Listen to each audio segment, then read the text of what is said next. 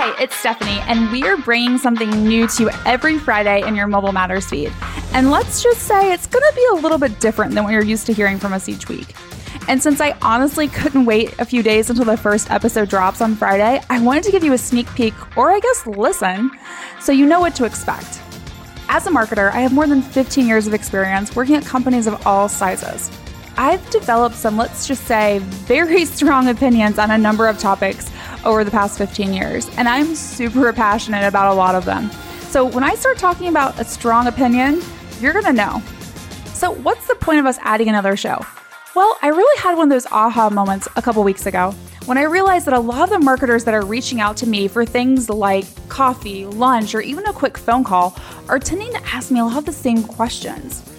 And since I'm a really big believer in paying it forward, I'm always willing to spend time with other marketers and just really share my knowledge. But I started to wonder is there a better way for me to do that same concept, but at scale?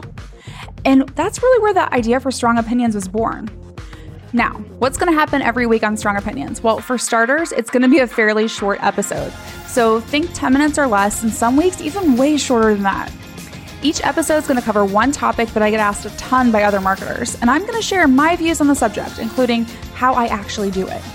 For example, if you ask me about account based marketing or ABM, not only are you going to hear my take on the subject, and trust me, I got a real strong opinion on this one, but I'm also going to tell you how I think you should run your ABM program because it's what works for me and it's what I know has worked for others.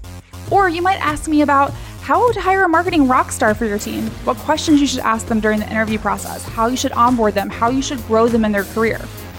So consider it your weekly coffee chat with me, minus the coffee, I guess, because I don't actually drink coffee. I'm more of a Coca Cola girl. So come back on Friday, listen to my first strong opinion, and then tweet at Stephanie Cox04 and tell me what other topics you want to see on future episodes of Strong Opinions.